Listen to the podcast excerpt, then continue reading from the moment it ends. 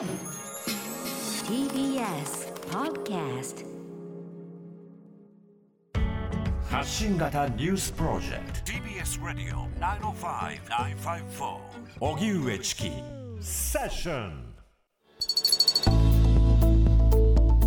ヤフーニュースボイスインセッションこの番組はヤフーニュースボイスの提供でお送りします。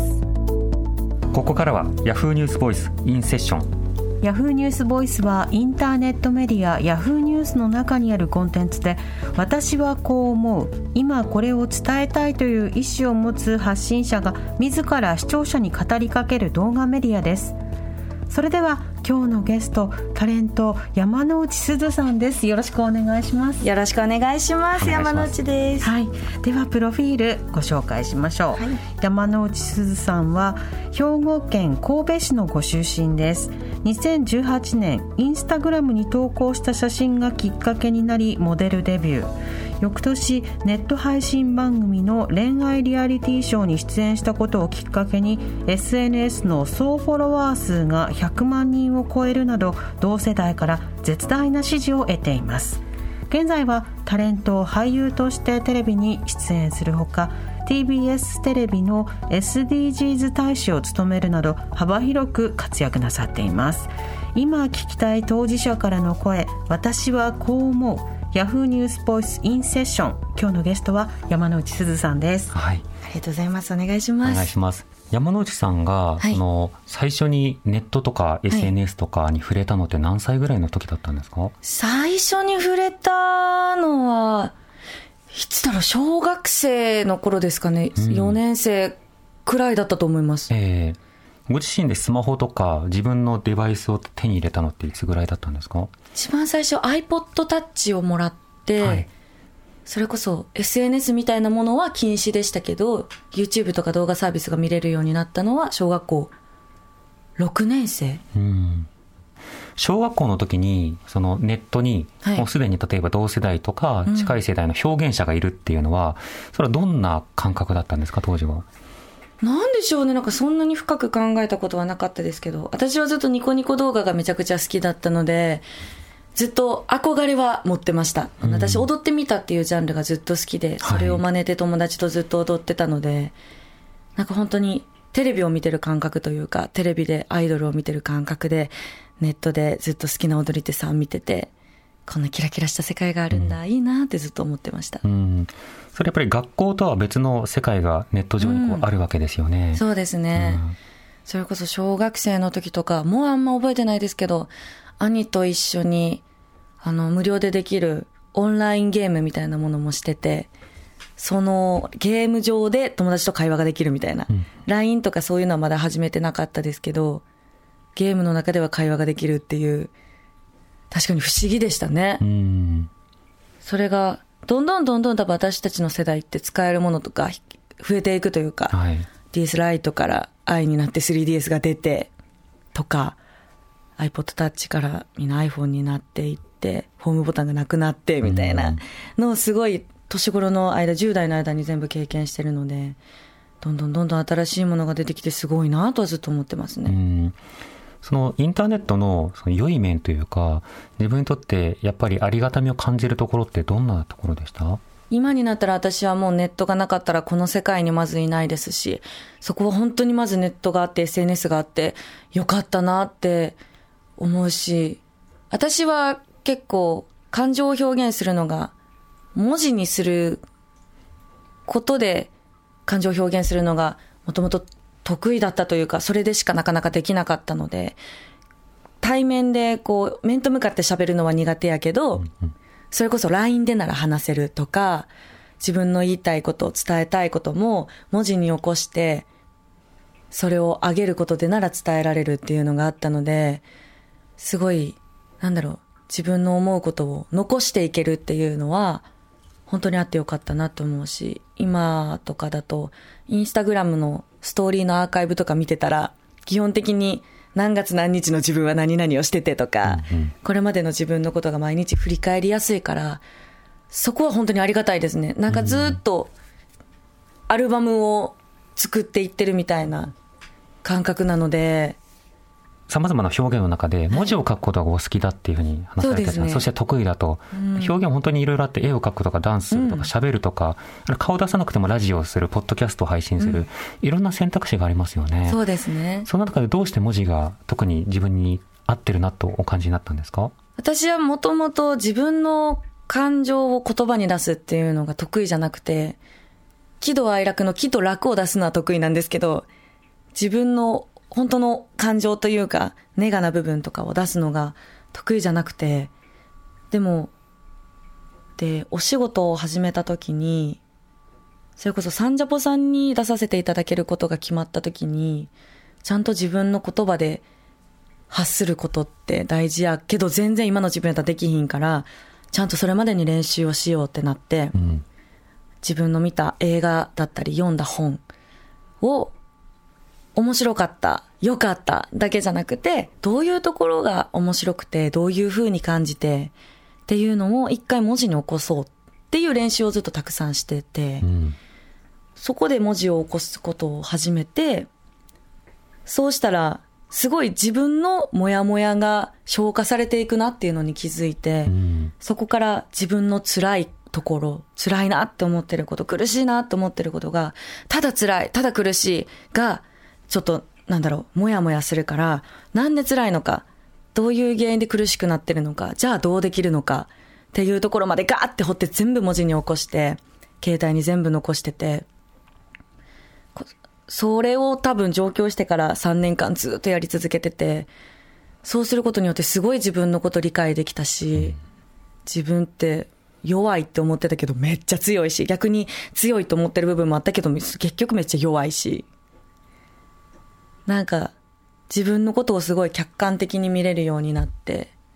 その文字に起こしたり、まあ、文章を書くって言った時に、今の話だと、レビューとか考察とか、まあ、解釈とか、うんそうしたものもメモしてたんですか？そうですね。いや、なんか、映画とか見ても、結局自分と重ねて、自分はこう思ってたけど、この作品を見てこう思えたとかもそうやし、うん。なんかすごい、私はネガな時期、ネガティブになってる時期に文字にすごい起こしてたので、文章自体もすごい暗い文章が多いんですけど、なんか自分と似たようなストーリーが好きやったんですよ。昔は。そう。もう本にしても、楽曲とか音聴く音楽にしても、作品にしても、うん。全部自分と被せて見れるものが好きやったから、明るいものって逆にすごい見てて辛くなってしまう。うん。ポジティブな言葉を聞きすぎるとしんどくなってしまうってずっと思ってたけど、今そこから抜け出して、なんか、根拠のない、大丈夫って言葉やったり、なんか人から言われる頑張れに、ずっとイライラしてたけど、今やったらこんなにパワー感じられるし、うん。自分のメンタルの状況によって同じ言葉でもこんなに捉え方って違うんやってすごい感じたしなんかそこからいろんな作品見ても今の自分こう思うけどあん時の自分がこれ見たら違かったんやろうなって思うことが最近すごく多くて、うんちょっと昨日も映画見てたんですけど、はい。昨日の私はめっちゃ良かったって思えるけど、きっと過去の自分やったら、勝手にまた辛くなってたんやろうなって思うし、昨日は何見てたんですか、昨日あの、コーダ、はいはい。愛の歌、うん。あのー、賞取られたから今も上映されてるのええ。を昨日見に行って、いろんな家族の形があるなと思ったし、私はでも家族のことで苦しくなることがすごく多かったから、うん。きっと過去の自分やったら、私こんなあったかい家族知らない。こんなに感情ぶつけられるんや、家族って。でも私は、ってきっとなってたけど、うんでも私今の自分だったら、なんか、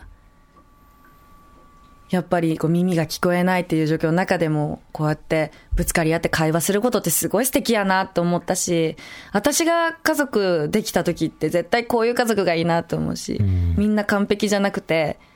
みんな不器用で、でも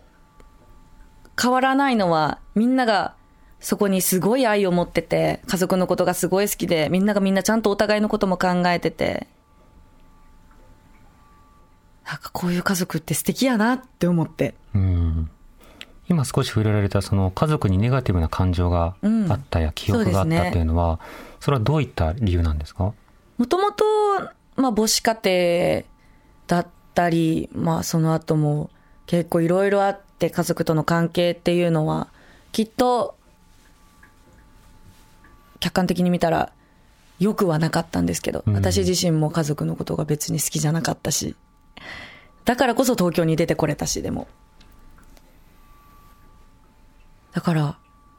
なんだろう、でも今思うとすごい悲劇のヒロインぶりたかったんやろうなってめっちゃ思います。うん今、こう、どんどん年重ねて、自分もいろんな経験して、したら、お母さんの気持ちもめっちゃわかるし、いや、あんた頑張ったなーって今やったら言えるし、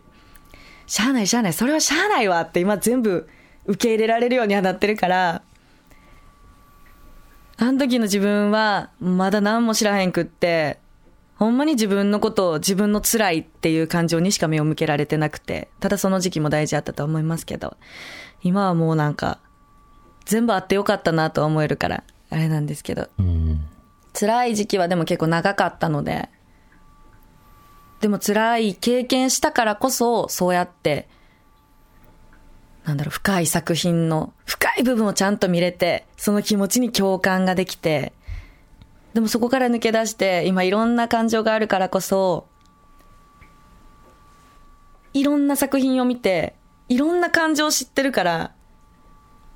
なんかより楽しく見れてるなって思うし、うん。人の気持ちを理解するっていう能力には、おかげで長けてるなって思うので、今はだからこうやって言えるんですよね。うん辛い中にいるときは今が辛い。こんなことを経験したくない。辛い思いなんか基本的に経験せんでいいはずやのになんで私ばっか。私こんなに頑張ってるのに。ってずっとなってたけど、これのおかげで強くなれるって考えながらやった方が楽しいなと思って。うんてか全部おもろい風に変えていけるなと思って。関西人やし、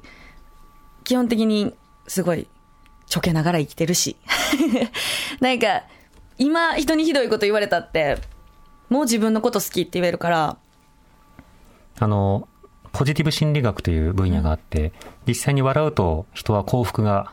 感じられるようになるし、実際にポジティブなことを言うようになると、そうした言葉に導かれて、その人の心理が変わるっていう、まあそうした分野があるんですね。一方で、そのポジティブ心理学の見落としがちなところの一つとしては、その悲しさとか憎しみとか怒りというのも、それは人にとってすごく大事な感情だから、ちゃんと嫌いになってもいいし、で、なおかつ伏線は回収しなくていいし、なおかつそれを糧に糧にするとかバネにするとかしなくていいしっていう、どちらの考え方もそれぞれの生き方の選択としてあるわけですよね。そうですね。うん。だなんかバネにしなきゃみたいな感覚はあまりないですか？私なんか基本的に頑張るのやめようと思って全部。うん。ネガティブな感情もすごい好きなんですよ、私。自分の。うん。ネガティブな部分も自分のいいところやし、ネガな感情って悪いことじゃないから、ネガティブな感情があるから、より幸せを大きい幸せと思えるし、なんか、前みたいに消えてしまいたいみたいな感じはなくなったけど、結局気にしいやから、仕事がうまいことできひんかった日とかも、なんか、人に伝える言葉を、あ、今ちょっと間違ったかもしれへんっていうのとかもめちゃくちゃ気にするから、でもそれは別に自分の中で消化できるし、まあ、無理して明るく振る舞おうはなくなりましたね。人によって多分その自分の好きになり方とかセルフケアの仕方も違うと思うんですけども、で今日の山内さんの話を聞いて自分のバリエーションやパターンはどうなのかっていうこともリスナーの方に感じてほしいなと思います、今日は山内すずさんにお話を伺いました。ありがとうございました。ありがとうございました。ありがとうございました。ヤフーニュースボイスインセッションこの番組はヤフーニュースボイスの提供でお送りしました。TBS Radio 荻上チキ。セッション TBS Radio 905 954